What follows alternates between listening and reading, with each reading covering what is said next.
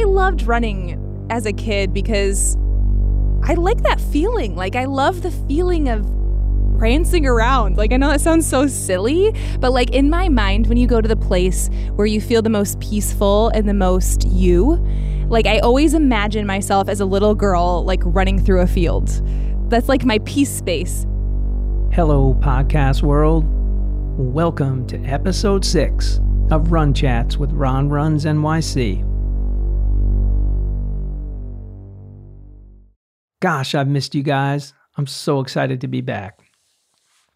I feel doubly blessed to have had the chance to sit and talk all things running with Andy and Zach Ripley from the awesome A to Z Running Podcast. We don't title our episodes, but if we did, this surely would be A to Z because we truly covered it from end to end in a fun point counterpoint style. And thanks to Zoom, we got to hang in each other's living rooms and they even got to meet Princess Coco. We dialed it all the way back to where they first got started. How Andy was on fire for running as soon as she was upright and enjoyed beating anyone on the playground in races, including the boys, and owned the middle school mile record. How Zach flirted with soccer in high school before coming to his senses and qualified for states and cross country and became a top runner in college and earned major bonus points with me for running steeple. What feeds and fuels their competitive drive their experiences running in the last two Olympic trials, Zach in LA in 2016 and Andy in Atlanta in 2020. Talk about fast couples goals. Zach 218, Andy 243. Insert head blown emoji here. Just wow. We chatted about Andy's build for Chicago, how she ran in rehab through two hip labrum tears, and her unique race strategy that worked so well in the Windy City that helped punch her ticket to this historic race in Atlanta. They're super talented runners, terrific coaches, amazing content creators, and mom and dad of two young, beautiful boys.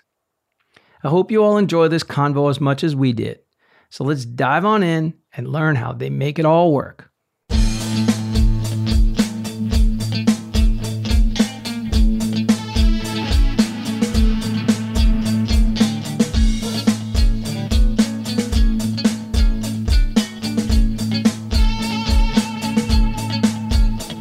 Good evening, Andy and Zach. How are you doing? I'm so excited to welcome you guys to Run Chats with Ron Runs NYC. Thanks for having us. Yeah, thanks, Ron. Glad to be here. Hey, this is a, we're finally getting to connect. I was really hoping to run into you both in Atlanta, but we all know yeah. how crazy that was down there, right? Yeah, yep. it was very crazy. Let's, I mean, talk about a, you know a kind of a city takeover. It was just like the city became running central for a bit there. It was it was really something. And how cool was that? Yeah, the crowds were amazing. I mean, all the athletes too, largest field of athletes there's ever been. Yeah, and then just the the royal treatment for everybody. You know, they they put them all up in hotels, and um, you know they did like the banquets and stuff. So everyone was out and about the town, and it's I don't think it's ever quite been like that before in any Olympic trials event. Yeah, and you you run the pro, you ran the previous Olympic trials, right, Zach? Yeah, that's correct in in L.A so you ran in LA, and you're you're correct because as far as my information that I researched, it's the first time they went to that level. I think if the athletes had met the A standard, they were doing all of those things for the A standard athletes, but they basically went all out in this in this instance. And Atlanta Track Club was just unbelievable. They were all over mm-hmm. it. Friendly folk too. They had like someone at every single corner waving and smiling, and it was cold too. So, props to all of them. That was really great. I think the thing that just blows your mind, like you think of the emoji with the head blown guy, because that's probably my favorite emoji because my head blows multiple multiple times in a day. How did they get those bottles straight? How did they possibly get it straight? wait, wait, before I say they got it straight, did you get all your bottles, Andy? I I got the ones that I attempted to grab. okay. Yeah, I didn't grab them all, but close to it. Unbelievable, incredible. So yeah. just going talking about the weekend a little bit. And first off, for guests uh, that are going to be listening to the show, um, Andy and Zach are from A to Z podcast and A to Z running. So Andy and Zach, Andy and Zach Ripley, that's who we're talking to today. You made the connection. Yeah. The Andy and Zach, that's the A to Z. Yeah. And you know what's the coolest part is ladies are supposed to come first and Andy comes first. and guess what? Zach comes last because it's A and Z. It's like the beginning, and the yeah. end. So there's some pretty cool symmetry going on there.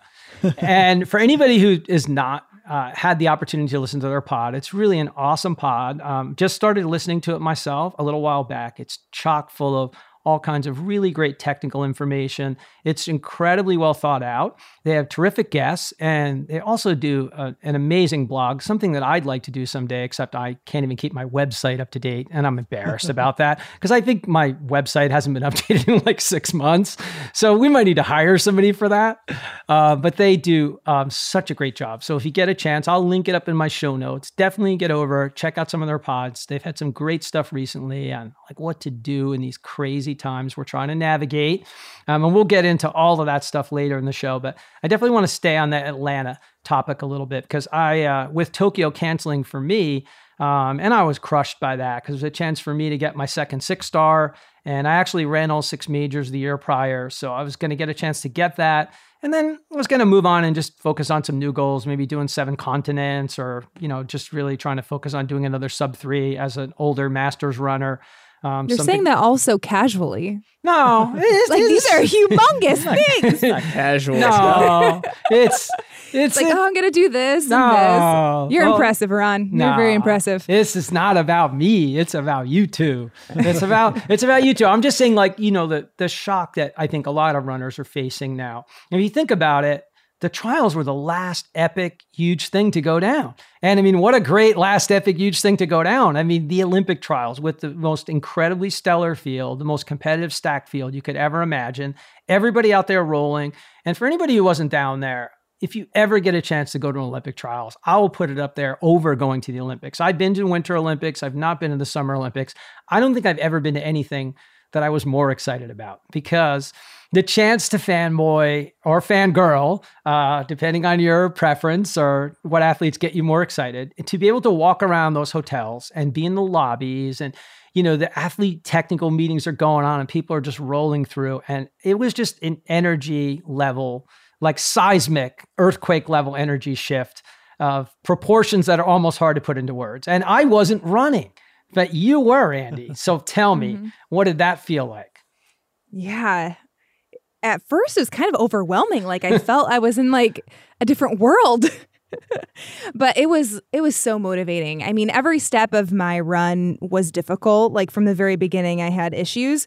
So, I really think the crowd helped me get through the race. They were incredible. And we have our names in the bib. So people were saying, Ripley, believe it. oh, yes, I love it. Yeah. They That's... didn't say the or not part, which I was grateful for because, you know, they kept it positive. What which you which you gotta love.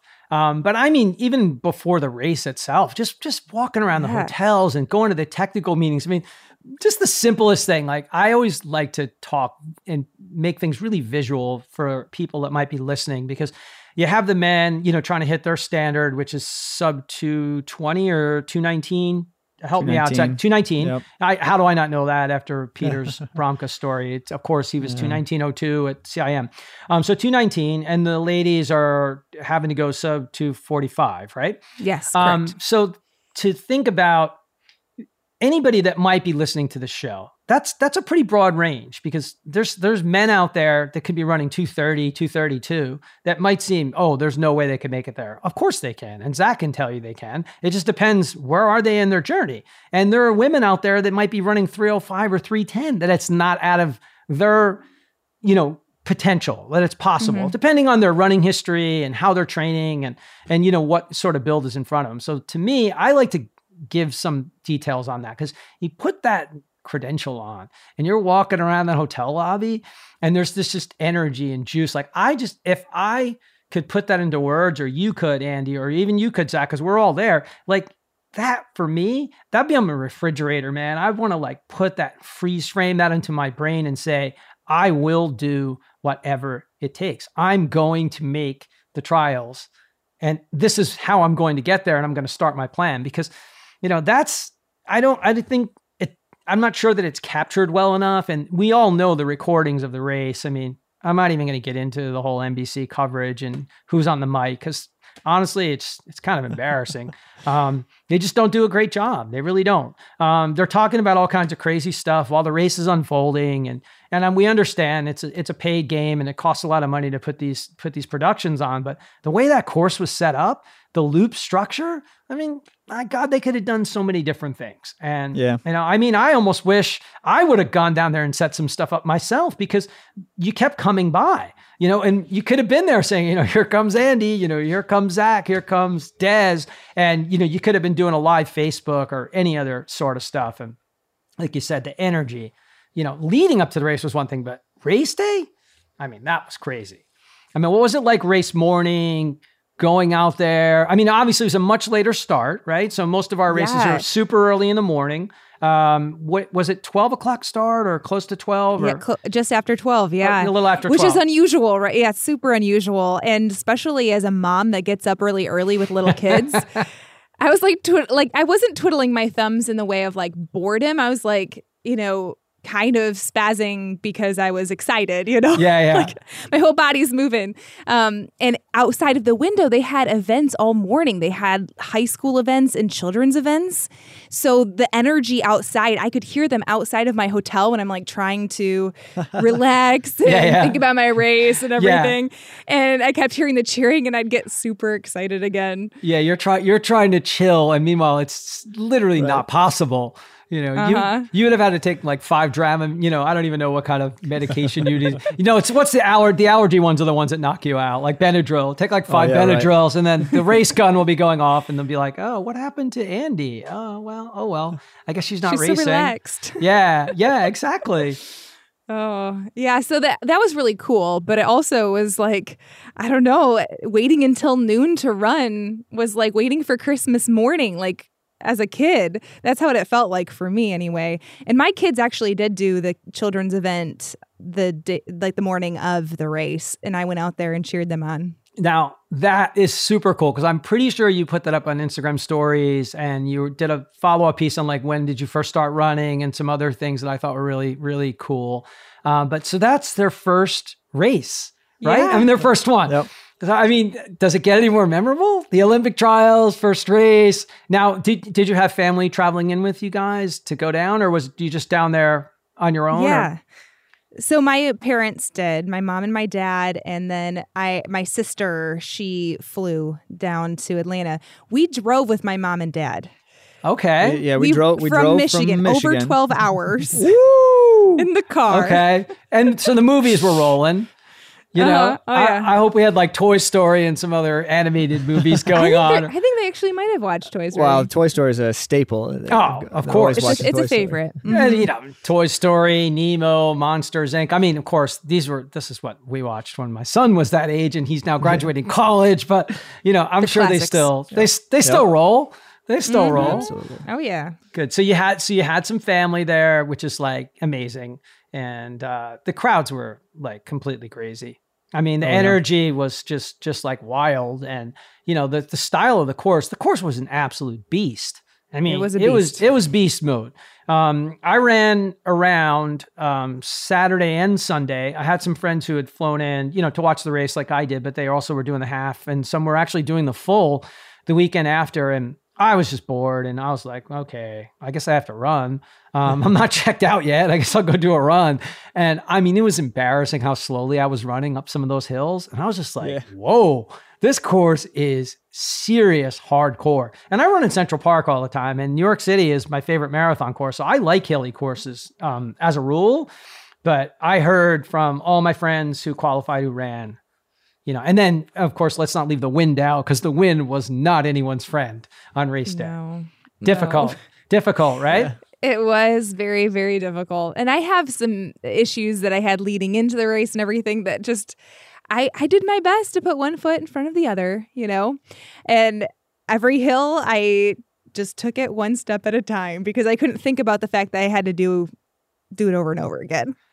So let's let's talk about that. Um, so training two and three year old boys, their Yes. names, or are we not allowed to say their names? Is- We can say their names. okay. Miles and DJ. Miles and DJ, love it. So we have two future runners. I mean, their mom and dad are Olympic trials runners, so you know they're they're going to be big time runners. Um, One can hope. now, were you two obviously played sports of some sort and probably have some running background? What was your background, both of you, growing up as kids? Well, Andy's been running since before she could talk, basically. Whoa. She's got one speed all her childhood, and it, well, up through present day, I guess. Um, so she just she's she's always been going. But um, I you know I started running like middle schoolish, kind of when most people do, and then usually um, quit. And so I did exactly that. I quit when I realized that running is not nearly as much fun as playing like soccer or something else. Okay. So It is you now, know, though. of course, I'm I'm In his immaturity, Um, he yeah, I mean, but you know what? What twelve year old kid wants to just run for half an hour when you could kick a soccer ball around or Me. dribble a basketball? me. Um, I love so it. So I did. Point, I did counterpoint. exactly. Yeah, I did quit running um, a little bit in high school and then came back to it when I realized I was just no good at those other sports, and so I wasn't, wasn't going to be making any teams. I guarantee you that's not true. You were probably good. Well, so I made the varsity soccer team. This was kind of an odd story. I made the varsity soccer team as a junior in high school, and um, I, I had a conversation with the coach where it was basically I just kind of asked him. I was like, "Do do you see me being an important role in this team?" Because we just we had a solid team, a lot of skilled players, and he was like, "Yeah, I mean, you know, we always need people who can help out in a in a clinch."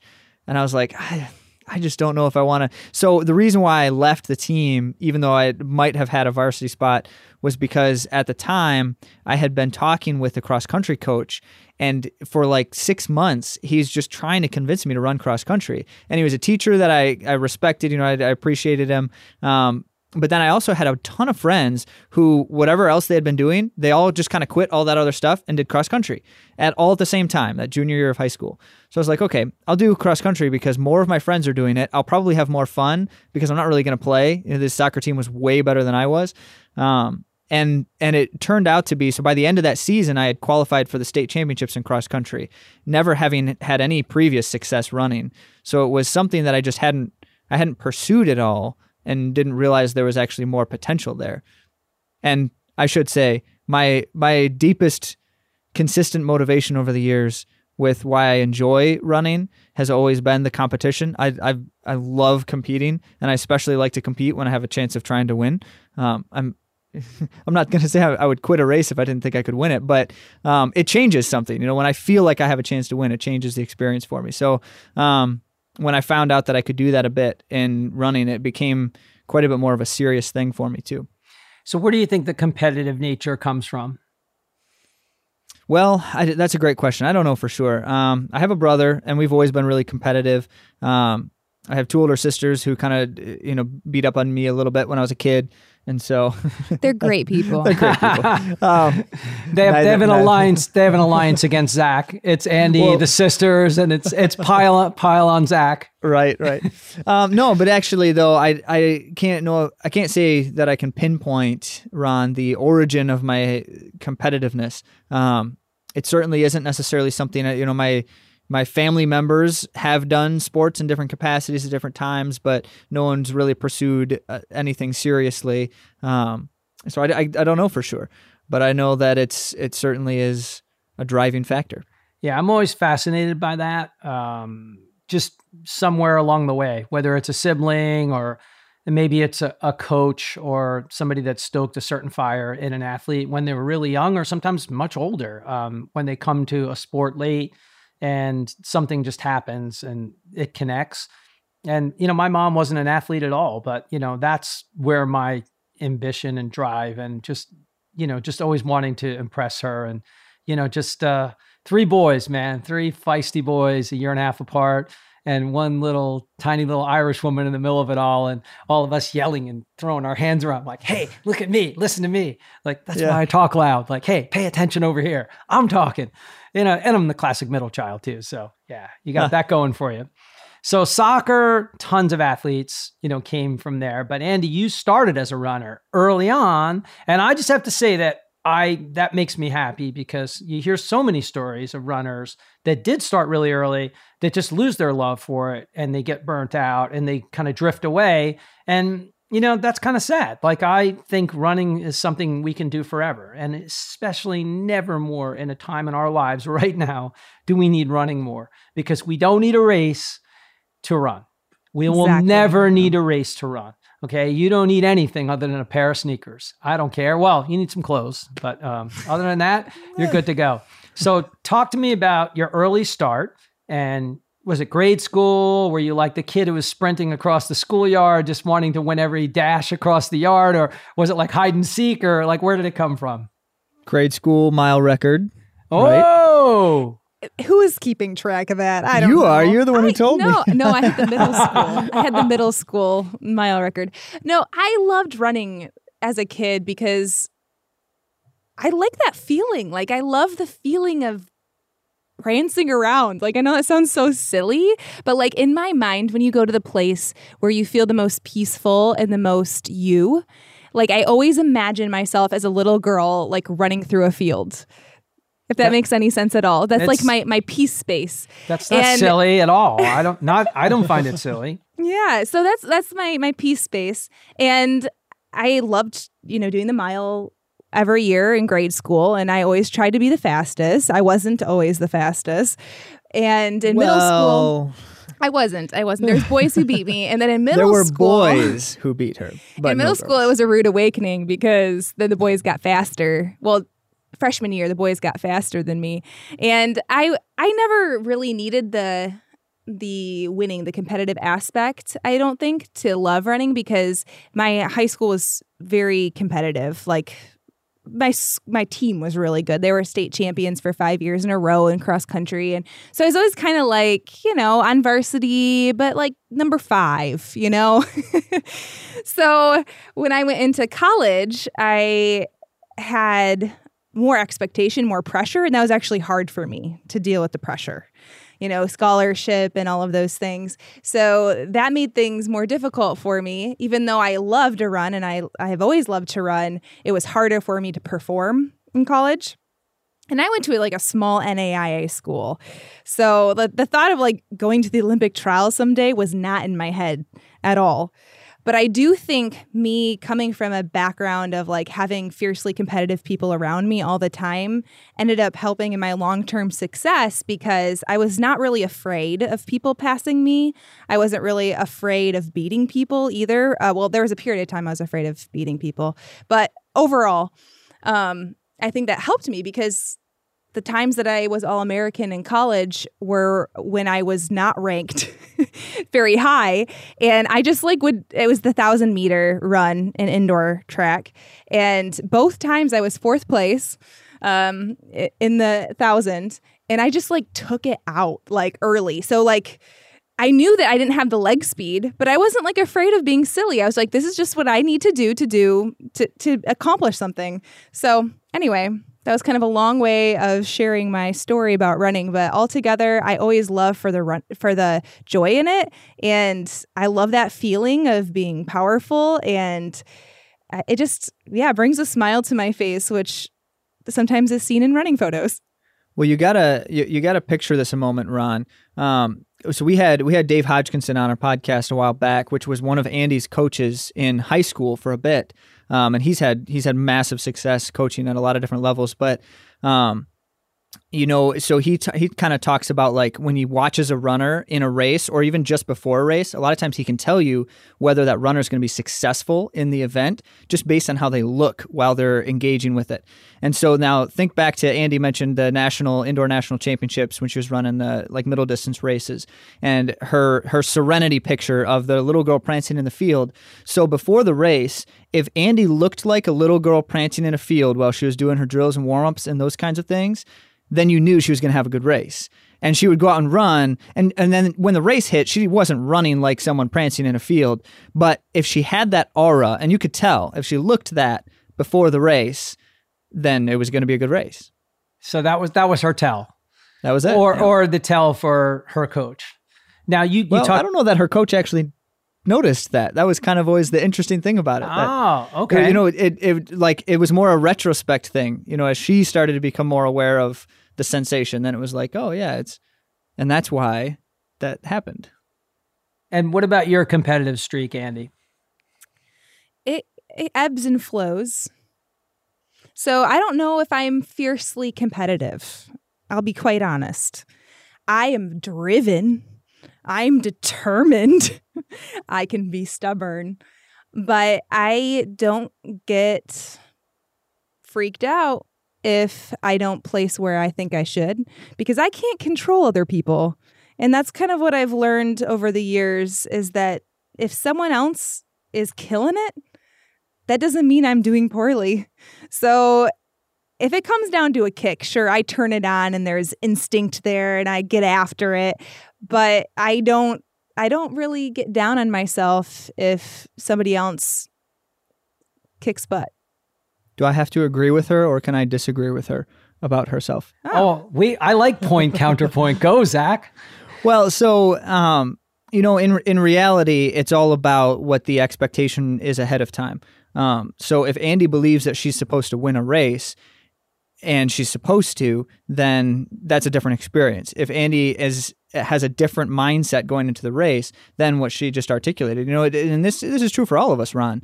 Um, you know, we try to meet our expectations, and if we if we have placed a kind of expectation on ourselves where we can be successful, even if the day isn't perfect and if it isn't glorious, then uh, we kind of free ourselves from whatever whatever might discourage us in the event. And I'm constantly uh, guilty of tying myself to something that is rigid and um, that doesn't necessarily re- leave room for you know potentially if it's not the greatest day and such um, so then i can discourage myself quite easily because of that where andy will more likely and more easily not not ground herself to like I have to beat certain people or I have to place in a certain spot.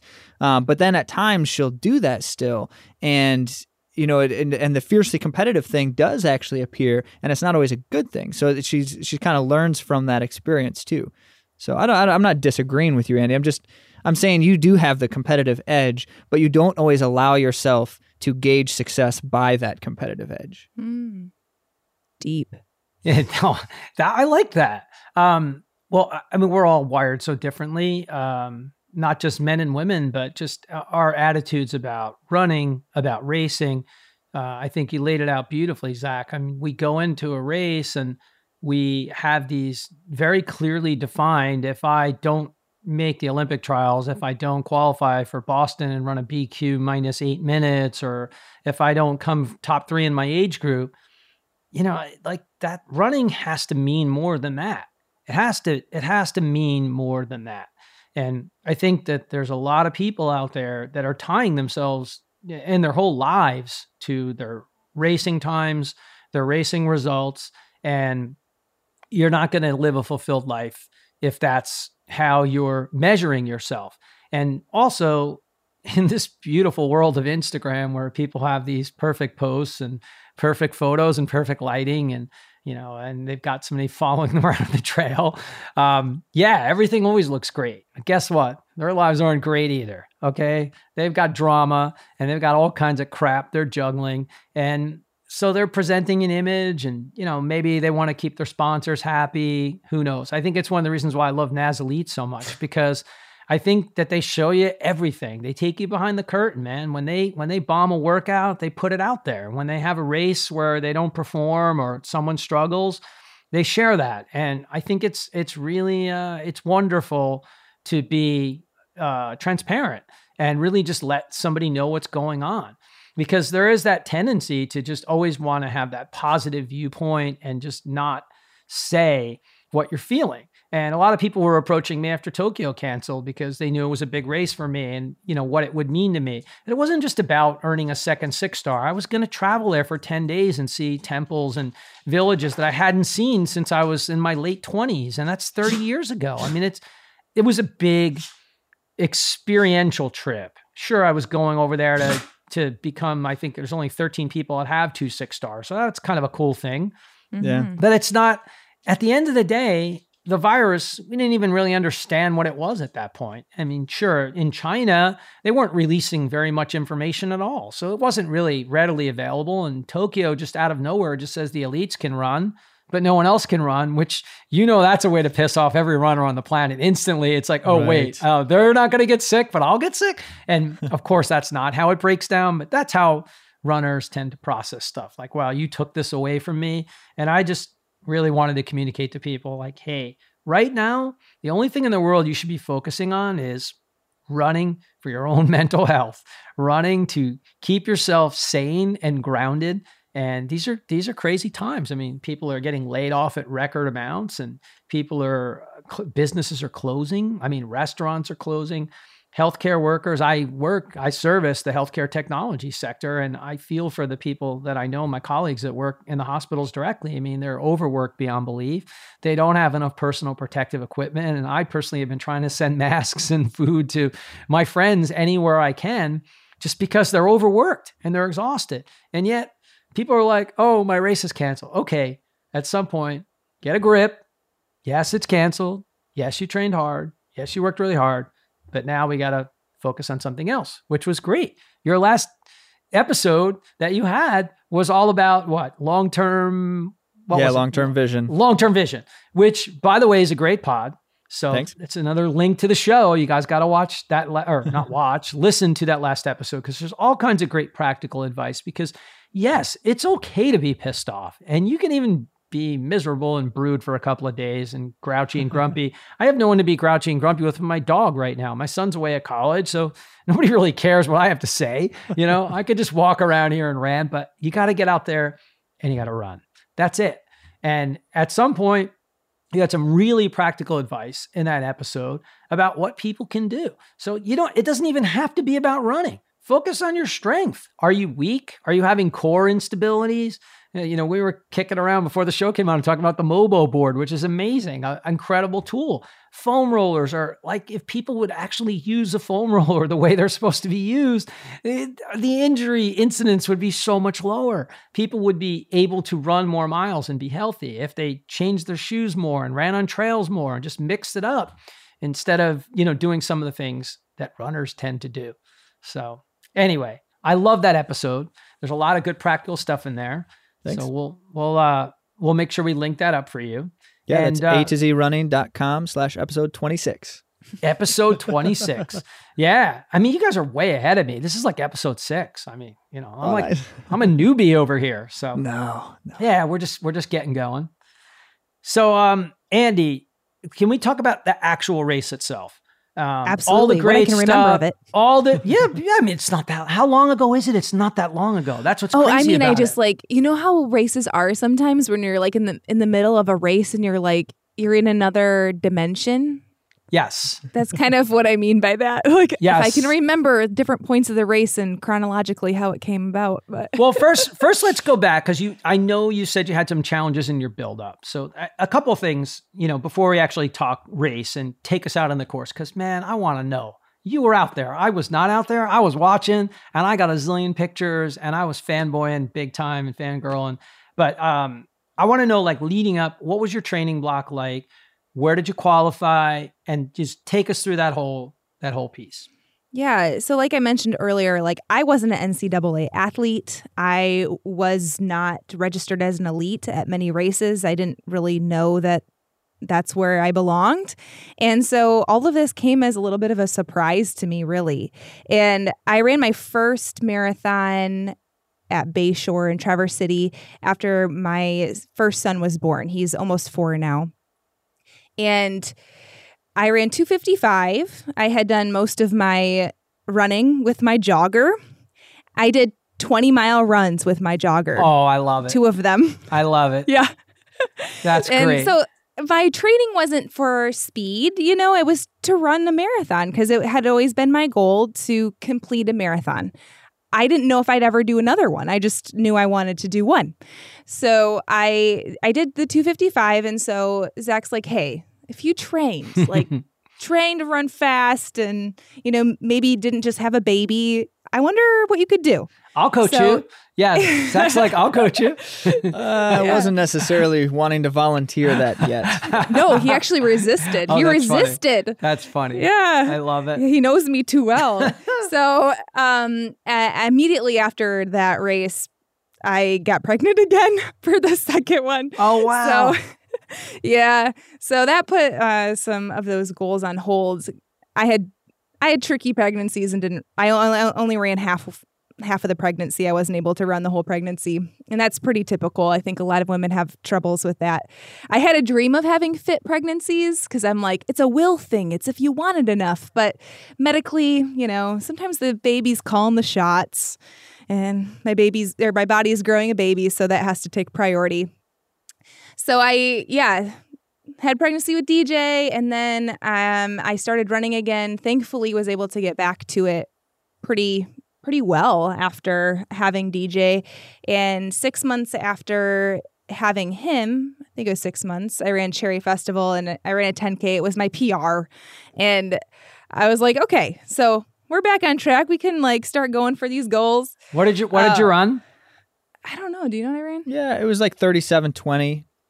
Right around there. She's rocking six six flat pace. She's starting starting to become a beast.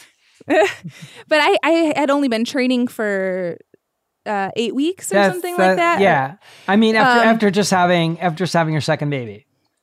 So I was like thrilled with that. That was you should you should have been thrilled with that.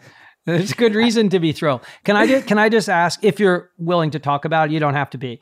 What did you struggle with in your pregnancies? Because a lot of I've had a lot of moms on the show, and you know I ran for preeclampsia uh, in the London Marathon, and there's oh, just oh, wow. so many different things that can happen. Blood pressure position of the baby just if you don't want to don't have to say a word about it because some mom out there may have gone through it and maybe getting back to running and hear your story and be like wow she did that. That's so cool. So it's up to you.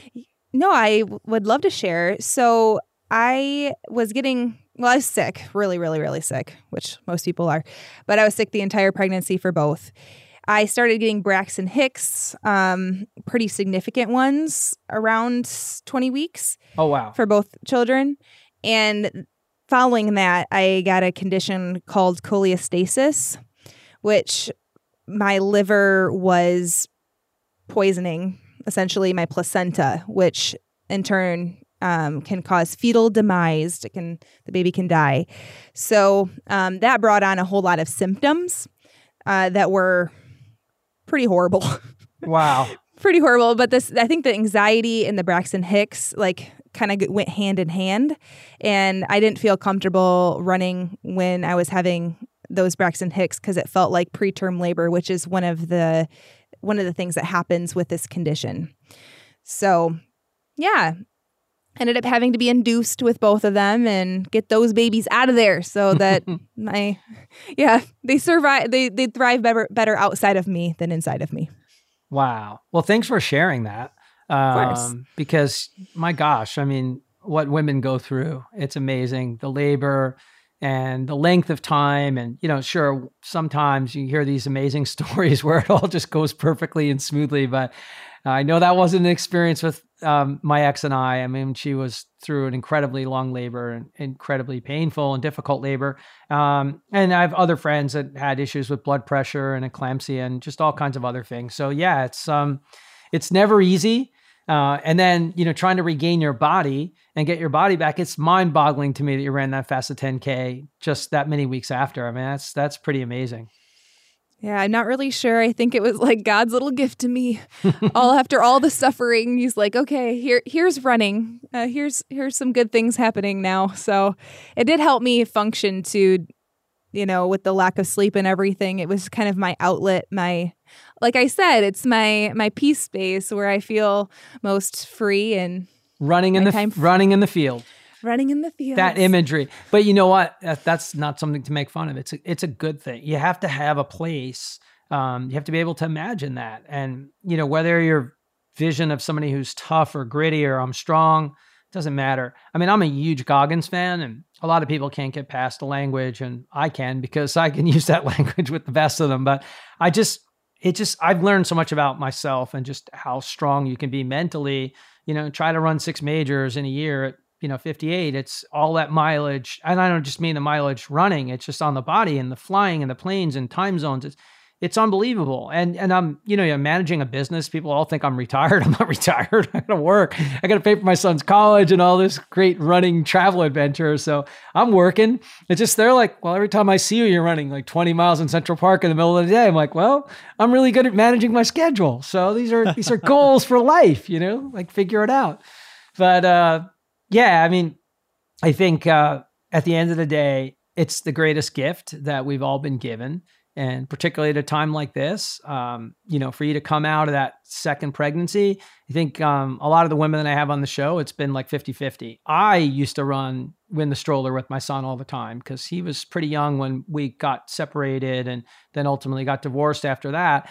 And i was not going to give up one single moment of my time when i had to spend with him on the weekends. And once I realized that he was literally, his feet were just, you know, literally like going up in the air and his toes are curling and laughing out loud, belly laughs. Like I can still remember that like it's yesterday. I mean, I can be back in Central Park and I can feel the, the foam black grip with the handbrake and I could see his sippy cup bottles behind there and the towels. And I can see it all just like it happened right in my mind. And it's incredible how power powerful like visualization like that is. And we would run 12 mile loops and you know i could probably run those at like seven minute pace back then pushing him around. And he was heavy. Wow. he was heavy. Nice. but you know so it's strength. It's incredible how strong you get doing that. And you see some of the times these people are running with strollers it's mind-boggling. It's just, yeah. it's absolutely i think uh, cam what's his name just ran some psycho 10k time.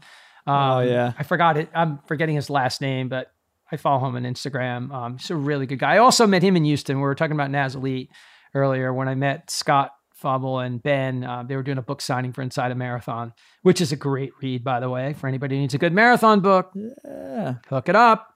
There you go. You know, go from there. So take us through. So now you're back. You're getting into training, and you know how does it look from there after your 10k? Like, take us through, and where did you actually qualify and all that? Mm-hmm.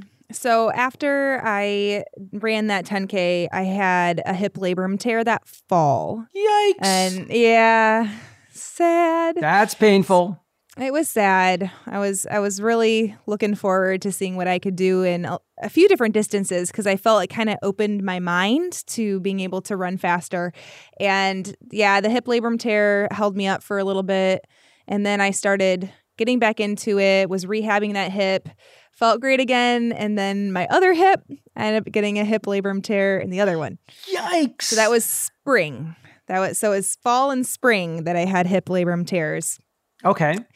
And uh, wanted to rehab because I was like, this is, I, I really did think this is my shot to try for the Olympic trials. If I'm ever going to try, I like want to do it now. So instead of getting the surgeries, I have opted to do physical therapy. And um, Adam Homolka was my physical therapist, and he helped me rehab both the hips. We'll link him up for sure in the show notes. we'll give Adam some love. So that's yeah. great. So you so you did so you rehab both sides. That's that's wonderful. Yeah. I love it.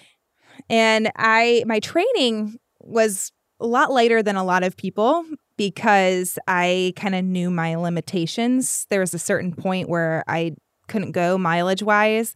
So I think I ran for Chicago 65 was my highest. So it's a lot lower than most people. And my training, you're, you should talk about my training, Zach, because you're the one who wrote it. well, so I, I, eventually caved and started actually writing training for her. Um, you and, cracked. And it, yeah. um, yeah, I mean, you know, relationships doesn't matter what the kind of relationship is. Relationships can can often be uh, you know, strained by significant changes in the, I don't know what the right word is because not power dynamics, but, you know, the way you interact. And so, like in our relationship, I was not her coach and she was not my athlete. But for me to prepare training for her to a degree, I was not willing to do that if I couldn't assume some of a coach role and she would be willing to assume some of an athlete role. And that's not always the healthiest marriage dynamic. So, um, it, it was it was a challenge just trying to figure out what does that look like for us to relate in that way. But also in in those early stages when she had the first labrum tear and then tried to start getting back into things for the second uh, before the second labrum tear, um, we were learning some lessons really quickly, Ron, with what because so this is the interesting thing. Andy's been running since she's like eight years old, um, but in most ways she's never really pushed limits in training at all in most respects. So, um, like high school, she had some wise coaches who said, you know, high school runners shouldn't just go out and run as far as they can, as long as they can. You know, with moderation is good in high school. And then she had a college coach who didn't really emphasize high degrees of training. Volume wasn't super high, just a lot of intensity and, um, you know, pretty standard kind of college experience but um, never really pushed some of those upper end limits. And then after college, for the decade following college, she spent most of her time just kind of training um, with what she was familiar doing. So it was very similar to what she'd been doing those those years. Um, so at one at one point, we said, you know, if you're going to do a marathon, you probably need to find out where some of these upper limits are. Um, but we needed to work into it gradually. And that first hip, hip labrum tear happened after probably working into it too quickly um, building up right away. And at the time, weak sauce too. But yeah, hips, weak core. At the time, weak, she was just kind of doing. I was I was saying, you know, she would ask me like, how far should I run for this week, and what kinds of workouts should I do, and I would give her some ideas and such. Um, but it wasn't a very clear and coherent plan. And you, Ron, you've heard us talk about on our podcast, or you've heard it or seen it in our articles. I'm I'm a very big advocate for um, a, a, precise plan for a well developed and and and understood plan. Um, and Andy wasn't really doing that at the time, and I think that was part of to her detriment. Because I run free through the fields with I'll no plan and no I'll, care in the world. I'll just keep going. yeah, right. Um, some days, yeah, some days. So uh, we sat down, and it, and it was basically, you know, this this is not going well for her body. Um, so we needed to look at the training and find out what wasn't going well for her body. What was she doing that she hadn't been doing before? Um, how could we still train for a marathon? Um, and I was still I was still talking to her like you know 245 is not out of reach. It's just not with everything else that she was doing that I could see. Um, but we couldn't train for 245 like someone who can do whatever they want without getting hurt. So um, we we got a little bit creative and designed. I mean, you think about it in terms of marathon training. The most important thing is can you run the distance at that pace? You know, can can you run for that long at that pace? And we were not able to test that truly in training because it was too much of a risk. So we had to separate the two completely and she had to do long stuff really slow or not necessarily really slow but easy and she had to do most of her her quality work at shorter distances and shorter periods of time. And so we found a way to kind of balance it out a little bit better.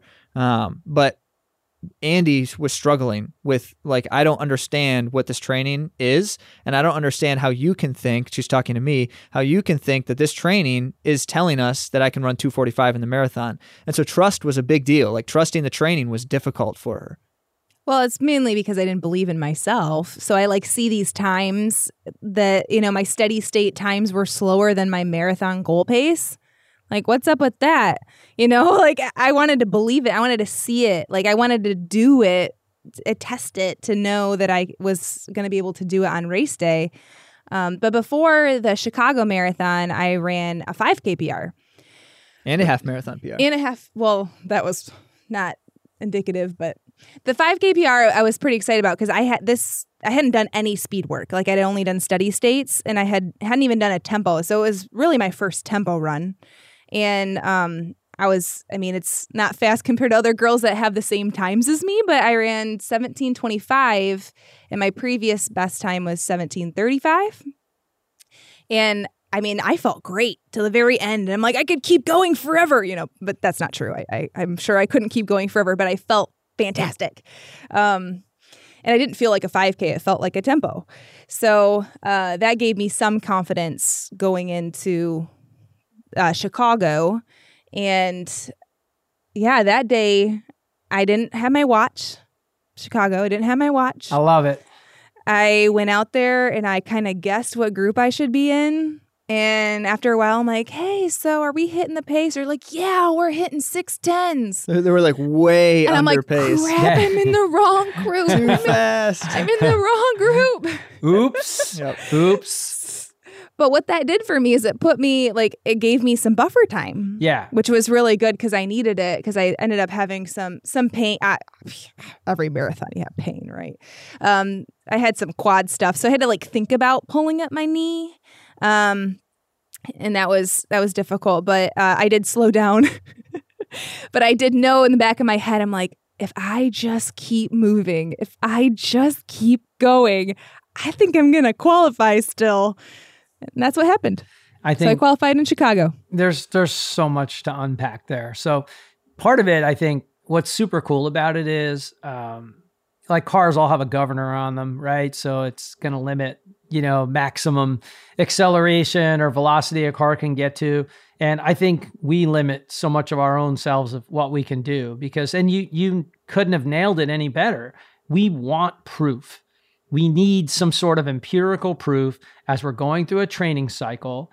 It doesn't have to be a race, but it better be some really important workout, like three times 5K in a long run or some other, whatever your methodology you're employing. I don't care whose system you're using and what it's based on. You have to do certain things along the way to make yourself feel like, okay, I can actually run 605 pace for a marathon. I actually believe I can do this. So I'm going to roll with these people. But if you don't believe it, it doesn't mean you can't do it, but it's going to be a lot harder sell. But by not having a watch and going off with a group and getting into a pack and rolling with a pack, it's a very different experience. I tell people all the time, it's like a great group long run where you're having conversation and people kid around me all the time like you know what? You can talk in a marathon at your marathon pace. I don't care if it's six minute pace or 505 pace or 427 pace. It just has to do with the runner and it has to do with what aerobic capacity is. And it's marathon pace Sure, it's crazy, including Kipchoge, but the facts are if it's marathon pace, you can absolutely talk. Now, can you have a full blown crazy conversation? Probably not, but you can absolutely chat and you can talk to the people around you. And when you can get into that kind of flow state and feel miles are clicking by, huge chunks of the race are clicking by. And you know what? You're not worrying about, you're not looking at your watch. You're not worried about your heart rate. You're not worried about your stride power data. You're not worried about anything. You're worried about, wow, we're already through the half. And guess what? If you can, the further you can get yourself into that point in the race where your mind is out of the picture and it's shut off and you're just running, because that's what you are. You're running in the field, right? That's your vision, right? It's not my vision, but that's what you got to do. That's what you have to do to be successful in the marathon. You got to trust your coach, which is your husband. You got to coach Zach, trust Zach, even though your workouts you couldn't really do the optimal workouts that he would want to write for you if he was doing it for himself or he was writing a plan for me or for you. Like we have to adapt. And I think it's just a great way to segue into where we are right now. We can't, we're, the marathon will never, Bromka's written it so beautifully, the marathon owes us nothing. The marathon's never going to give us perfect conditions. It's never going to give us the wind at our back. Where they talked about having a tailwind in Boston that year. We're supposed to have a 35 mile an hour tailwind. Um, last time I checked, ah, no, the wind was in our face for 35 miles an hour and it blew harder. And me, like an idiot, I'm running through all the puddles because I thought I was an eight year old kid again and I thought I'd make the race fun. well, that worked out really well until my tum- toes got numb and my couldn't feel my feet and, you know, I got hypothermia. But, you know, the point is, the marathon is always going to throw us curveballs. Always. Fueling isn't going to go down. Some, your bottles aren't going to be on the table. Some of us don't have these problems. I mean, you, you're, God bless you, have the elite bottle stations. But, you know, if we're trying to take our Maurten gels or our goos or whatever it is, something's always going to go wrong. Or even if you run the perfect race in Chicago, the last 5K, it was windy as hell out there that last 5K. I know, because trust me, I remember like going, okay, turn off the windblower machine because this is ridiculous. I mean, I mean, I know a windy day, and I know if that's where you ran your 243, man, that's major props because it was windy that last 5K. That's that's got to be a minute, maybe a minute and a half. Uh, if you, Thank you. Thank you. I'm just, I'm generous I'm. I'm giving it to you. Zach doesn't have to say he's giving it to you, but I'm giving it to you because I was out there. I was out there. so that was that was one of your one of your star races. Yeah, I did all the majors last year, so that was. uh And you know, it's funny because um, I don't know, you're never satisfied. No runner that's ever put a pair of shoes on in his life is ever satisfied. I don't care if you're eight years old in grade school. Maybe you're satisfied when you're running across the schoolyard if you beat everybody, but that's about the end of your satisfaction because the next time you run, if somebody beats you, then it's like we always want to get better. We always want to go faster. We always want to challenge ourselves or then go to the next distance and all of those things. It's the way we're wired, right? Um, but I remember thinking like, ah, I maybe I could have run a little faster, or maybe I could have averaged a little better. You know what? I'm pretty proud of it. And there's only seven people in the world did it, but who knew at that point what was going to happen. I mean, that's why we all take so many things for granted in our lives. We take so many things for granted that now we're all being forced to take a real hardcore look at and Yeah. look at look at the state of like where we are and just if people would just go back to why we all started running at some point. When you were a kid and Zach you were playing soccer I was a baseball player and I played football and I wrestled. And running was usually a punishment but usually that punishment got me something good. Like if I was first in a run in college when I played division one baseball they gave us a run course which was about three miles which is hilarious because we had no reason to run three miles but the coach would tell us to go run into the mountains and come back. Whoever got back first got the most amount of batting practice time. I just Yeah. i never ran track cross country anything until my mid 30s in my life and i just would take off as hard as i could so you're talking about your thousand meter race just taking it out i was just like if i go as hard as i can there's no way they won't go they won't go they won't go with me because these guys are way bigger than me they're huge mumbo and i would just take off and then I'd get out there like a mile and a half and i'd look back and it was like no one back and i was like. Thank God my heart be like beating out of my chest. Like, I can't do this anymore. But I get back and I get extra batting practice. So, but yeah, I mean, that's that's kind of where we're at right now. We got to take stock as runners. It's not going to be any races for a while, Mm-hmm. Mhm. but find the silver lining, work on a weakness. You have some great suggestions in your thing, uh, your recent pod and your recent blog. I mean, find something. And particularly, although it's interesting because I want to talk about this with both of you, as an injured runner, it's probably the worst time ever. Because if you think about it, when we get injured, we're going to a PT, we're going to a sports chiros doing ART, maybe we're going to acupuncture, um, maybe we have an amazing deep tissue massage therapist, which I have, who does cupping. Well, we, no one's going to get worked on right now. Nobody's going to be touching you, not in COVID 19 time. So you're injured right now, Zach? I am. Uh oh. Talk to us. What do we got? What are we what are we battling Well, through? Yeah, figure this one, Ron. I I hurt myself running on a treadmill. Um, essentially. so I, I have I have a my sacrum is is probably a little bit twisted. Is is how I can self diagnose it at the time. Um, talking with our PT over the phone, he thinks the same is true, but you know I haven't seen him. Um, yeah, and and so I you know I went on a treadmill run because I couldn't do my run outside that at that point. Um, and you know the treadmill's a huge blessing during this time, uh, but it turned out to be a curse for me in that moment because I was trying to do something on it on the treadmill that I shouldn't have. I was basically just trying to run too fast, um, and so you know with uh, with an injury like this one, it feels pretty much fine all the time until I do something that hurts it. And so one of the days I went out for a run and I you know I did an out and back and I got about 40 minutes out and then I was done. Like Oh, it, it was wow. hurting so bad. And so I I started walking back and I'm like, I you know, I'm I'm like 6 or 7 miles from home at that time. And I was like, I don't I don't want to walk 6 miles. So I ended up jogging all the way back home and by the time I got back, it was so bad that I couldn't even stand without it hurting.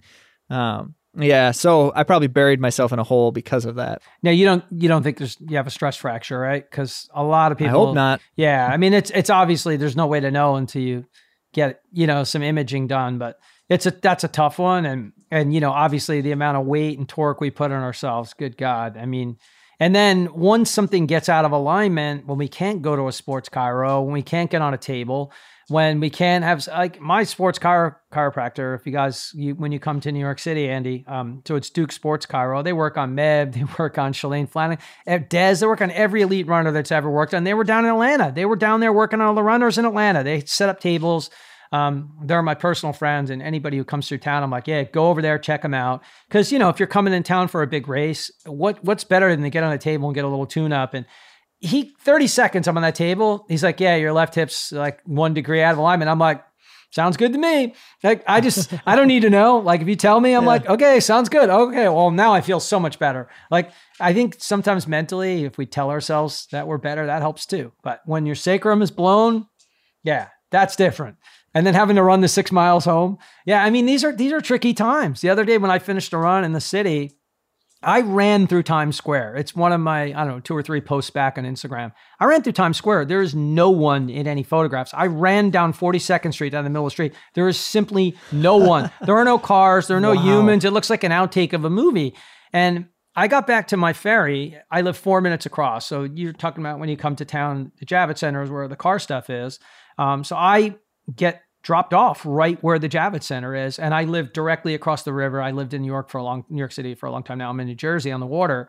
And the ferries are just like anything else. There's no regular schedules anymore. Like offices are all closed. There's no offices open. I mean, Yep. Central Park is like they're setting up temporary hospital beds in in in the East Meadow. I mean, it's it's crazy right now. So I'm trying to. I finish up a long run. And I'm thinking I'm done, and I take the ferry. I go to the ferry. The guy's like, "Yeah, this ferry's not running. You got to go to this other place." And I'm like, well, "That's like five miles from my house." So I took the ferry back, and I ran another five miles. But my sacre wasn't bothering me, so it's like Yeah. extra Wow. miles for me. And you know, like I thought my work was done, but then it wasn't. You know, because I'm not getting in an Uber car right now. Sorry. Oh. I mean, yeah. Oh. I mean, you know, the whole spacing thing, like, yeah. Now, how, and how has that been in your area? How has that been affecting you guys with COVID 19 and all?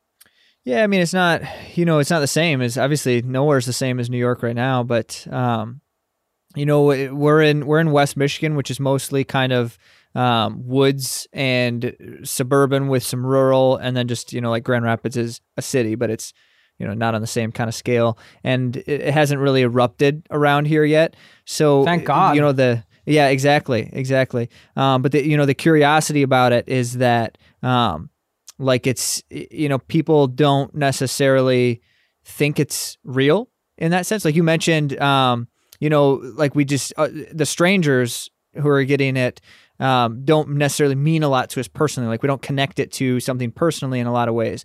And then when we see the celebrity get it then maybe it's like a little more r- real. But it's not until you like you have you know i was on i was on a call with a teacher. I, I work with teachers in education um, supporting teachers in a lot of different ways. And i was on a call with a teacher recently who said yeah i think i think my entire family has it right now. And they're like um, northern michigan you know just kind of in the middle of the woods somewhere. And he's like i have no idea how we got it but we all have all the symptoms. I called my doctor and he's like don't go anywhere because if you know if it's not bad th- then there's nothing anyone's going to do.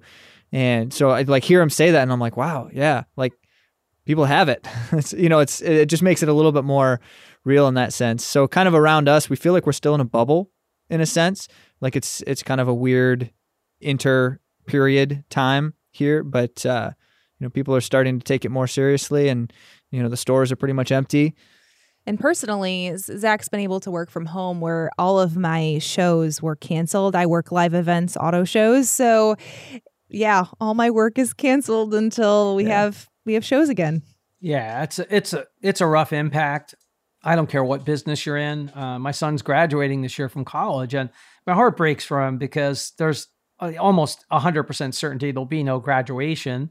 Uh, he's a music Chinese major, and he's written original music that he's composed for you know trios and um, you know different orchestral music, and you know like that's part of his his grade, you know, for his like thesis. And you know it, it's not about his grade. He'll he's he's an exceptionally talented student, but it's about the chance to have that music performed. And he put all that work into it, and it's gone. right And you know, thankfully, he's like super connected in the community. He's music director, plays the organ at a church that's like an hour from the school, and they're like, "We're not giving your son back. We're keeping him."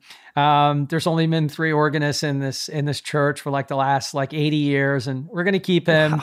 And I'm like, okay, uh, all right, but uh, he's he can't come home anyway, and he's up in Vermont, and the same you're ta- describing mm. in Michigan. There's just so many fewer cases up there, and class is virtual, and it's just better. You know, I miss him, and my mom has lymphoma, so her immune system is compromised, and ah, she's with my younger brother, so I'm not as much as I want to see her. We're doing Zoom, just like we're doing Right. right now, because right you can't and and the the social aspect of running which is um it's just what i live for. It's like getting groups together. I don't you know hard runs are our group runs. That's normal. You know you do a tempo run or you do a long run with pace or or we do track workouts at the armory indoors in the winter or we go to outdoor track.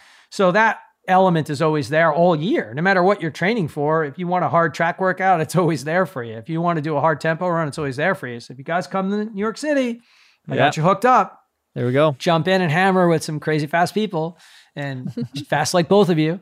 Um, not like me. I'm slow. Um, No, you're not. yeah, uh, it's it's all good. But we'll um, you know tough times, but uh, we'll all, Mhm. we'll all make it through. But we're gotta we gotta just keep keep grinding, man. That's the deal. Yeah. That's what I tell people every day. Stay in the fight. That's my Goggins hashtag. Stay in the fight. The sun is right behind me. You guys, I don't know if you can see it over there on the shelf, but Um, one of my running friends. It's funny, just running people are just so amazing. This is a guy I've never met in my life. Um, you know, just started following me on Strava and Instagram and Facebook, and he made that sign for me because he saw like that. That was my mantra. And the funny thing is, I didn't even know David Goggins. Like I had no idea that he was involved with that mantra. And I think the Washington Nationals, when they won the World Series this year, their fans that became their whole rally cry, like stay in the fight because Yeah, they were right. behind in all these Right. games and they won. So I had no idea. Like in my mind, I thought I invented it, the mantra. I'm like, I invented stay in the fight. It was me. It was me. It's Ron. I did it.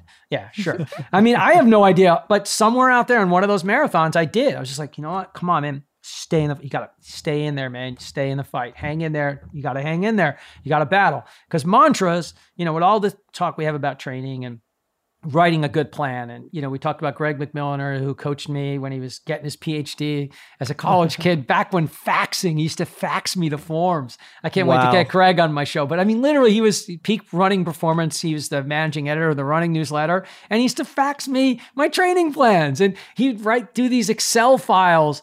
I mean, Zach, you seem to be the real technical junkie, but you would die if I showed you because it was it was the precursor to the McMillan calculator, which everybody Oh, yeah. uses today. So it was just this massive Excel table where you could put in a 10k time, a 5k, and it basically was mapped out all of what you could do. And he he really started to understand from all the data that poured in from there that you know there's endurance monsters, which is quote unquote the distance people like me, um, and then there's uh what does he call them? Speed speedsters are the faster Speedsters, yeah. milers and shorter and middle distance track runners, and I don't know combo hybrid or whatever is ones that are kind of good at both, which we Right. know is much more rare than one of those other two. But yeah, Greg and I go all the way back. That's how that's how long we go back. But uh, he's That's awesome. he's good people, man. Good people. You have you guys had him on the show? You know, we haven't, but uh, he's he's definitely one that would be great to get Yeah, on here. you gotta have you gotta have him. I gotta have him on too. So Yeah. yeah. So if you're listening, Greg, come on. we'll get him on. I'll, I'll, ta- I'll we'll tag him in the show notes too. Everybody's getting tagged. there you go. It's gonna be a good Everybody. one. So um, with the current situation, you know what? Uh, I know you're also co- you guys coach a lot of athletes. How many how many athletes are you guys currently coaching? Roughly. Um, yeah, we're working with about a dozen in total. Um, we depending on how an athlete wants to be supported, we have different kind of degrees of support. So some of the ones we're working with, it's just kind of a, a casual dynamic, and others where more directly like their their coach in in entirety. Yeah, like some of some of them need a plan, so we have a we we talk to them and we create a plan that's specific for them, and they don't really want any ongoing support.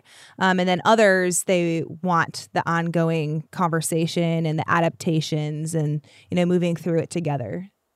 And you guys do organize workouts together. I've seen some of your running stuff. I've seen the boys have some of the sweatsuits on and stuff, which is great, by the way. I just love it. And see if you can see in the now since we're on, this is a run Oh, yeah, chat. So it's Ron runs NYC. So you Oh, te- cool. tell me your favorite colors, and I'll not only send them for both of you, but for the boys also. I have Oh, I have these made up, so I'll send send some off in the mail. Um, although I hope it's safe to send something in the mail these days. God knows. Yeah, who knows right now? Yeah. Well, we'll leave it outside for 34 hours or so. Yeah, I think that's what they're saying, right? Now, are you are in Michigan? Are you guys anywhere near Des? No, well, so she's she's like five hours north of us. Oh wow, Um, she's really far. Okay. But yeah, most of the time. That's that's where she lives. But she also kind of has a couple of places she spends some time when she's working with certain people too. So She was Got it. at my fair, first marathon cheering. Oh Yeah, my yeah. gosh. Because Yeah, I was gonna say Shore. I was gonna say Des is a huge favorite. So Des and Meb signed my the monsoon season marathon jersey. Um, and they're the last two American winners. So that jersey that's right.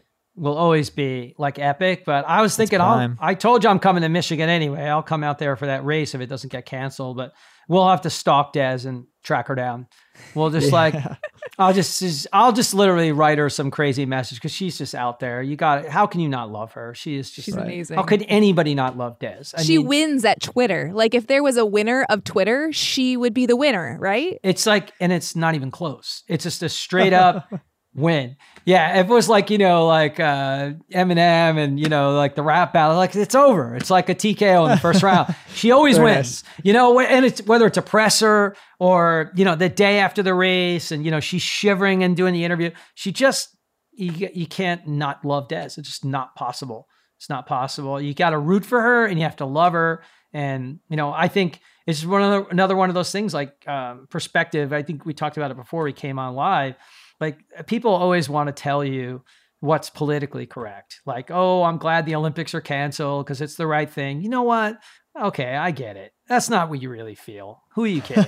you train your you know what off. You're in the best shape of your life. And I get it, but you know, you can be honest too. You can be a little more like Des and saying, you know what? Yeah, I get why they're canceling it, but I was ready to roll and I'm crushed. You know, like put it out there, you know, like, you know, say it. I mean, that's the way Des is. Des is like lets it rip. And that's why I think people just like love her because she'll tell you.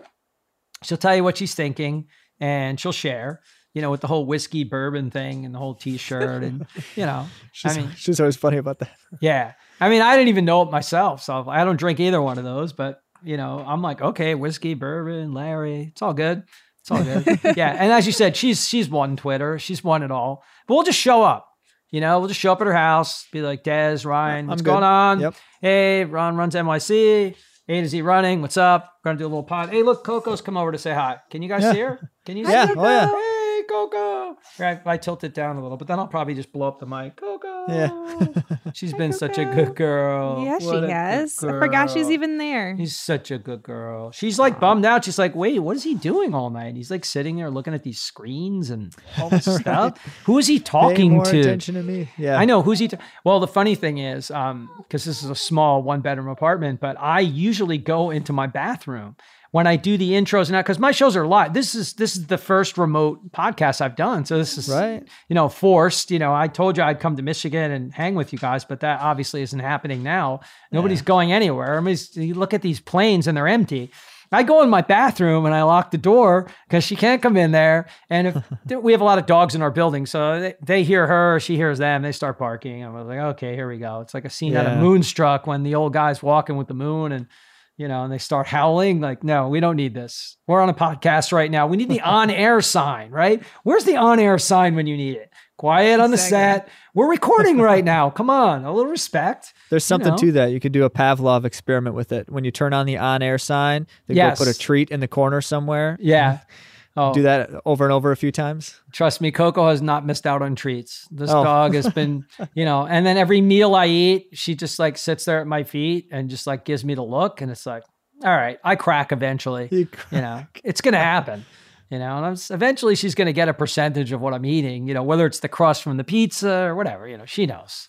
She's we haven't missed out on treats either during Yeah. these days. We've been Well, eating lots of treats. Well, it's well, that's so, not any different now than it's ever been for That's us. Yeah. true. We just, eat, a lot of treats all the time. well, it's it's so funny that you said that because um, my group, the, my last pod was Casey Kilareski, and um, she ended up having a stress fracture. She ran in Atlanta on a stress fracture. She didn't know at the time she had. Um, and she went deep into the race. I mean, she made it, I think she went 21 or 22. I mean, I, it's such a gritty performance, but I actually know quite a few people from, you know, my own running experience that had to drop. It was, it was a rough day. It was a rough day out there, period. And, Yeah. um, you know, talking about mileage, you're talking about Andy only being able to run like 60, 65. I think it's a blessing because most of the women I know were literally running as much as most of the elite men were or trying to get to those numbers because they want. This is their opportunity. They want to perform. I'm last thing I'm going to do is judge that. I would do the same thing myself. But a lot of the women were into the triple digits and over that are, you know, running the trials. They're not Des.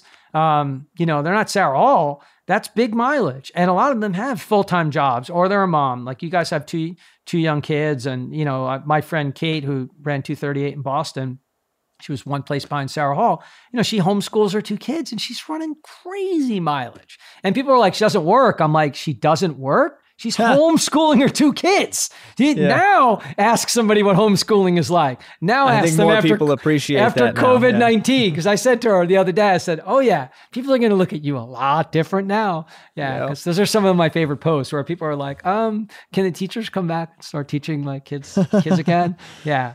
And you and now yours are young enough so that you're kind of are you are they even in preschool yet or no right Not, yet. no, right Yeah, no school yet. Yep. so now it's just run around like wild Indians try to exhaust them and do what you can right Oh yeah, yeah. yep. We craft, keep them safe. yeah play games run around like wild Indians I'm good at that you know Oh, so yeah. Oh, yeah. you guys you know when I'm in town I'm I can babysit you know of course I'll give them all things they're not supposed to have and you know Well, I've been known to corrupt kids. Ask Casey. Ask Casey. She'll tell you. So now I'm like, now I'm Uncle Ronnie, which is I what we call that. my son. My son is Ron Jr., but we've never called him Junior. It's always been Ronnie. So they're like, you're Uncle Ronnie. I'm like, how am I Ronnie? I'm like, okay, okay. Maybe one of the nuns called me that in Catholic school, but it was usually like first name and middle name because that meant you were in trouble Yep. Mhm. type of situation. So we covered a lot. Um, I never ever leave the show without giving, you know, in this case, we have two guests. So you're both on. What is like top of mind, something you that's really you're putting some thought into about, you know, whatever, current state, looking out down the road, you know, anything that's important to you that you want to talk about. I'll start with you, Andy, then I'll go to you, Zach, and then we'll we'll wrap it up. As far as something that's relevant now, I feel like I'm taking on this whole time here, like as my marathon. And I know that people use Ryan Hall's quote a lot, but run the mile you're in. And I'm trying to take advantage of this mile to put myself ahead when I come out of this. So I guess my my focus is to embrace these steps, like the ones I'm taking right now, and they matter. Like not only for my sanity in the moment, but also for down the road. Yeah, that's great. That's a that's a wonderful viewpoint and couldn't be more apt for what we're all facing right now. So my my comment is uh, more granular and less relatable, but um, I, I've been talking with a brother-in-law of mine who um, he works in at, at a children's hospital somewhere um, in Cincinnati. But uh, so uh, from his medical mind perspective. And just my experiences in running, we've been trying to sort out the principle of stroke volume and how it impacts cardiac output. Oh, I And love so, this. this. Of course, this is where I'm going to go. Um, so we've been at first just trying to find some research, and apparently there's not a lot of research on the connection between stroke volume, cardiac output, and um, performance. And so that being the case, I'm starting to conduct some mini studies just on my own, on myself, um, basically trying to figure out can you improve your stroke volume by doing certain things. And so we know that in, in terms of cardiac output, um, certainly i by efficiency matters, right? Um, and stroke volume could be a big piece of that because if, if I could get fewer heartbeats, but get the same amount of blood flowing with those fewer heartbeats, um, but without necessarily just doing aerobic training. So I know aerobic training does that, but are there more things I can do so I don't have to put more miles on my legs? So I'm experimenting with things like training masks and stuff to try to restrict, um, you know, breathing flow and some of those kinds of things, and you know, trying to find out if there's if there's anything that I can connect the dots with it, and I'll I'll let people know if I do. I I am so all in on that. Can I be included in the research because you're not gonna you're not gonna. I mean, I'm 59 as a runner, and although I don't have the years like Andy running for that many years, I've run so many miles. And uh, one of the principles I took to really early, especially I had a nine year gap when I was just coaching all Ronnie's teams and uh, elite travel baseball and all star ba- baseball, and he was performing piano recitals all over, and you know, just was not going to run races and be competitive in races. I was running through all those periods of time, but I was not competitive ra- racing at all, not even in a 5K. So I had a nine year gap where I didn't race at all, but I was still able to run to keep my health and my fitness together. Um, but the the Maffetone running. I mean, I started following him a long time ago when he was training Mark Allen back in Mark Allen's great Ironman days when he had the Iron Wars with Dave Scott. And I have to say that I mean, my resting heart rate is still 36 today. I'm 59 years old. And the the heart rates, if you guys follow me on Strava, and I wear a polar chest strap on every run. So I don't want to wear a polar chest strap, but I will not trust. And I've been using polar products forever. I have a Polar Vantage V, which is the best watch they have. Wrist based heart rate is absolutely a joke. If anybody Yeah. tells you that it's accurate, you can believe it, then they're a fool. Um, so just if you don't care what your heart rate is on your runs, that's fine. But if you are trying to pay attention to this kind of data and what it could mean, it's people just don't believe me when I show them that I've actually done runs where my heart rate was 105 average for a run. That was not that horrific a pace. Now it wasn't a good pace, wasn't a marathon, but I mean I've I've raced marathons at you know like 132 and you know run like 307, 308. and I'm and I'm 59. So um, it's it's incredibly important, and it's something Yes. people pay very little attention to because stroke volume. What people don't understand is it's just like when the muscle of that heart gets so powerful, that left ventricle has so much power in that muscle that it can just pump out with that much force that when you're walking up the stairs or you're running a 12% grade, your heart it just has the ability to push that volume out and just do so much more for you than somebody else. So I just think it is something that's super super cool. And I need to I need to be included as a research subject. So I'll fly out to Cincinnati or anywhere else we need to go. Or you guys can we come to New York. I mean, come on, we got all the cool hospitals over here. Although right now you don't want to come here. Stay Well, away no. right now. Yeah. Hopefully, we don't need to go to the hospitals there. Yeah. Oh no, no, we don't want to. I mean, and I, I personally, and I think just as a PSA, because I just think it would be awful not to do it. Um, this is, I mean, given the mayor by one of my closest running friends, Greg Mack, and a good buddy of mine, we've logged a lot of miles together of the mayor of Central Park, and it's a name that I just got such a kick out of, and I've loved it, and I wear it with pride because runners from like all around the globe, like I mean, Gerda Steyn, who's you know run New York and placed top 15 and run sub 230 and won comrades and set the record and also won the two oceans marathon. I mean these are like elite runners will come to new york be like oh i'll reach out to ron. That guy knows i'll meet him in central park for a run. So what a gift what a blessing to be at my age that people would want to hang out and go for a run with me or have them show them around the park or even on my side of the river which has the better views of new york city anyway.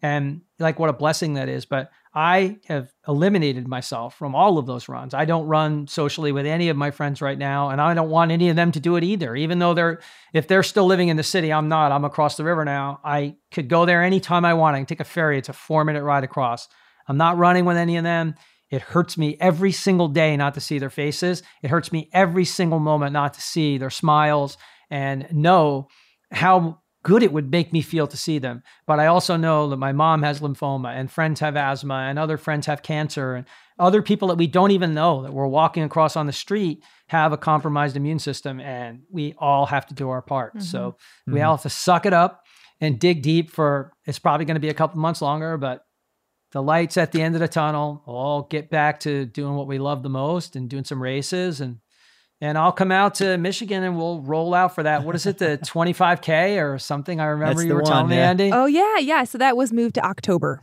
Oh, even better End- still. End of October, so it's good. Mhm. well, it might I might have an opening there. We'll see if these majors take place or not. That's there's right. five there's five majors in 48 days at the end of the year. So right Yeah. now I'm actually signed up for all five of them. So we'll see. we'll see if I can Oh, we'll see wow, if, yeah. see if I can pull that off. We'll see. Yeah. I mean, it would just be one of those super like last year doing all six was cool, but you know, that might be something, you know, you never get to do again. Well, I know you won't because they're never going to have them sch- Hopefully you don't they're- have to ever Yeah, that I mean exactly. Exactly.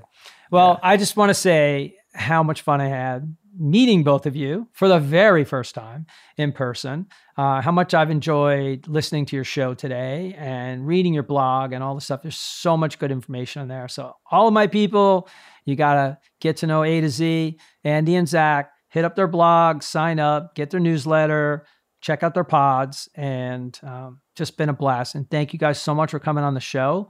And it's been a blast talking to you both. And um, sorry, Coco didn't get to chat with you that much, but thankfully she was a good girl tonight. And Stayed quiet. yeah, exactly. So thank you guys so much from the bottom of my heart. Really appreciate you coming on. Yeah. Thank you, Ron. Thanks, we really Ron. appreciate it. It's been great getting to know you. Yeah, Yeah. you know, A to Z running, what we're what we're all about is we we started it because we enjoy the running community so much Yeah. ourselves and we wanted to be able to help expand that further in whatever ways we can. And you're So- obviously doing that. Yeah. So Yeah. This is awesome. yeah, This that's is awesome. amazing. Yep. Yeah. Well, it's it's really obvious. Um, go to your going to your website. You know, looking at pictures and seeing information and articles is one thing, but listening to your pod. You know, to me, the voices, the talk track, um, the conversations. It doesn't take long to get a feel for people that really love what this is. And I tell people all the time, do it for the love of the game. I say, that's it. Mhm. You run for the love of the game. That's it. You don't need anything. Just lace them up, man. Put your shoes on and take a breath of fresh air and pretend you're running in that trail like when you were a little girl. Cause I don't have that vision of when I was a little boy or a girl. Cause I didn't, you know, I ran around because my older brother was twice my size. And if they caught me in football, I was going to get killed. Yeah. So, and my, I came home bloody. My mom would be like, uh, you know where the band-aids are? Like, I'd be like, huh?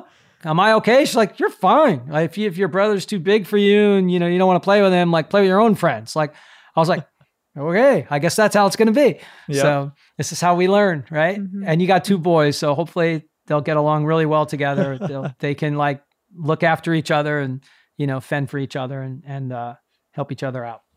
Right on. Yeah. So anyway, thanks again, guys. Appreciate it. Thanks, and um, I always close out the the show by saying, always remember to stay in the fight.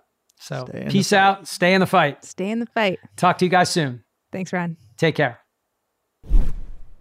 Wow, that was such a fun convo with Andy and Zach. I really enjoyed getting to know them better in our two podcast recordings together. Can't you just sense and feel their passion and love and energy for the sport? I mean, it just comes through. And who doesn't want to work with two young Olympic trials qualifying runners? If you're looking for a coach and you need somebody to write workouts for you, build a plan, how are you not hopping over to A to Z running and getting signed up for all of their services? Dial them up for their blog, listen to their past podcast episodes. They've got some great people on the show and very topical contents to follow. There's never been a better time to assess your running. We're all on lockdown with COVID 19. Do a deep dive, do an assessment. What are your strengths? What are your weaknesses? What do you want to tackle? It's a perfect opportunity and use their blog and the information there to figure out what gaps you can close, particularly if it comes to coaching services. And how much fun is it going to be to follow their respective running journeys moving forward? They're so young and they've run crazy fast times and they're both have run in the Olympic trials. So it's exciting stuff. And I, for one, am excited to follow their journey. I know Zach thinks he's not running New York City this year, but we'll see if we can talk him into it. Andy definitely, I think, could be convinced. But we do know Zach is injured right now, so it's probably best if we don't try to push his buttons on that one. I am hoping to get a chance to come out. There's a 25K they've got out there in Michigan in October. It's probably going to be too close together with the dates of the majors if, in fact, these things actually happen. But at some point, I really do look forward to meeting them in person and getting to know them a little bit better. And for anybody listening, uh, please get over to their page, get hooked up, and involve yourself with them and just uh, make a connection for sure. Follow them on Instagram, all those good places. I'll, I'll have it all tagged up in the show notes. Andy has an Instagram account personally. They have A to Z running as well. Um, they're also on Twitter. I think Zach is only on Twitter, but I'll make sure that I check all of that stuff and post it up in the show notes for you so you know where to follow them and reach out to them. And I just want to say if any people listening today are excited or moved by the episode, if you could take a moment to write a post uh, either on Instagram or Facebook or in Instagram stories, share the episode from Apple iTunes or Spotify or SoundCloud or wherever you get your podcast groove on. It really helps our shows, um, A to Z Running Podcast and Run Chats with Ron Runs NYC. It really helps us get new followers, new listeners, and who wouldn't want to share an inspiring story uh, like A to Z that they have going on, Andy and Andy and Zach. So if you can, it's greatly appreciated. And I know we've been off the air for a while, so I apologize. But with all those race cancellations and my format of trying to do these face to face, it really threw us a curveball. But now that we've got the remote recording session set up down with Zoom, I think we're going to be back in business. And so for that, I'm eternally grateful for Zach and Andy for coming on to put us back in business on the content side. And we're going to try really hard to keep that rolling for you all so you have stuff to do. Because I know in these crazy COVID stressful times, with us all being cooped up and us all going stir crazy, there's never been a time that we need to lace them up more. We got to get out the door if we can run outside. If not, we got to run in a treadmill or run in our building hallways or on a rooftop or wherever we can. If not that, an exercise bike or some other method of burning some calories to relieve stress and anxiety, because these are incredibly stressful and unprecedented times. So I'm praying and rooting for you all to keep safe, to stay healthy, and to keep moving through space and time. And I just want to say, Peace out, everybody, and always remember to stay in the fight. Thank you all. God bless.